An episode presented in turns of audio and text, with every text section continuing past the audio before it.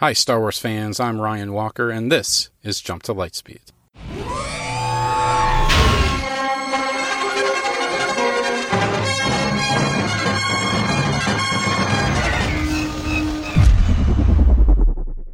Welcome back, Star Wars friends. So, earlier this week, over on the Twitters, I posted a request for topic suggestions to my, uh, let me check my notes here, uh, 14 followers at the time. My goal for this week was to put out nine episodes between Monday and Friday to get totally caught up with National Podcast Posting Month pace, and if I might say, I'm to be pretty close. I might only get eight episodes out, but I'd rather be just one day behind than the five days I was at the start of the week. I did get a response from none other than Jennifer Navarette, who is the originator of National Podcast Posting Month. Uh, her suggestion was the ladies of Star Wars.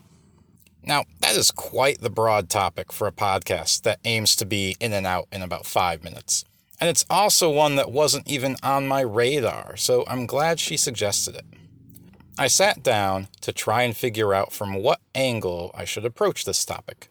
I could pick one character and monologue about her, but that would make more sense for a Wikipedia Wednesday post. I could just do a list of female characters, but non-stop lists of things is kind of something we do over on me and my Padawan.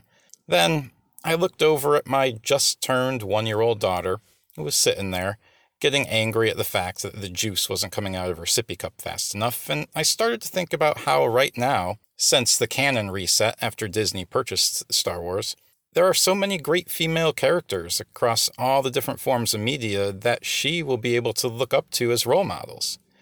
And so today, I thought I would talk about what specifically I, I hope she might learn from some of these characters.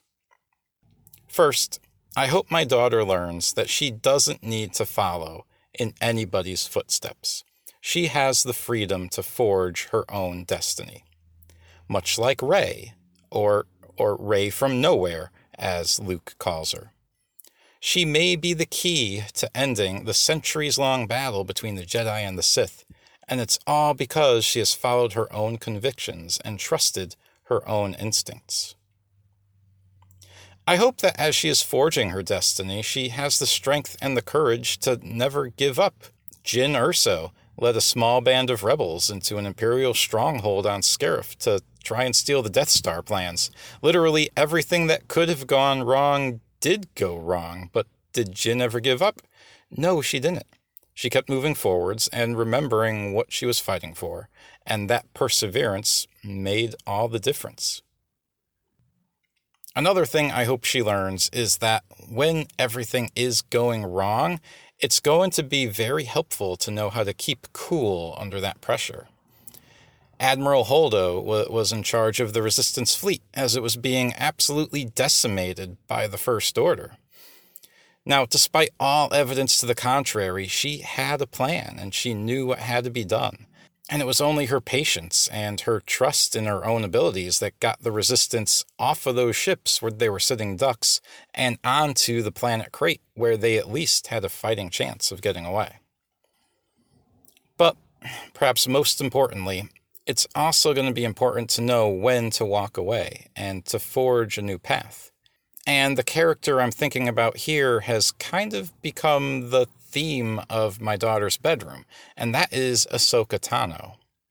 Ahsoka was the Padawan of Anakin Skywalker during the Clone Wars, and was arguably about as loyal and as true a Jedi as one could hope to be. Well, at one point, she was framed for a bombing that occurred at the Jedi Temple, and the Council, instead of thinking back on her years of dedication to the Order and trusting their feelings in, in her time of greatest need, they turned their backs on her and had her expelled. She went to trial, and eventually the truth came out, and, and Ahsoka was acquitted. And Mace Windu offered a half hearted apology and pointed out that she had survived her Jedi trial, and he offered her the title of Jedi Knight. So right there was was the goal that she was looking for her entire time as a Padawan. It was finally within her grasp. But Ahsoka thought back on how the Order had treated her and realized that the Jedi were actually deeply flawed. she had the strength to decline the offer and leave the Jedi Order and find her own path in the Force. Of course, there are many other female protagonists that my daughter can learn from. She hopefully will, will learn to be able to adapt to whatever situation she might find herself in, kind of like Qi'ra. She might learn to not let her responsibilities and, and her job keep her from thinking about and doing nice things for others, kind of like Iden Versio did. And hopefully, she learns to never be afraid to express herself in whatever way she is comfortable, like Sabine Wren. One of the great things about Star Wars is there are so many characters, and, and new ones are always being revealed. So there's always going to be somebody with whom pretty much anyone can relate. And there's always going to be something practical that you can learn from all these characters.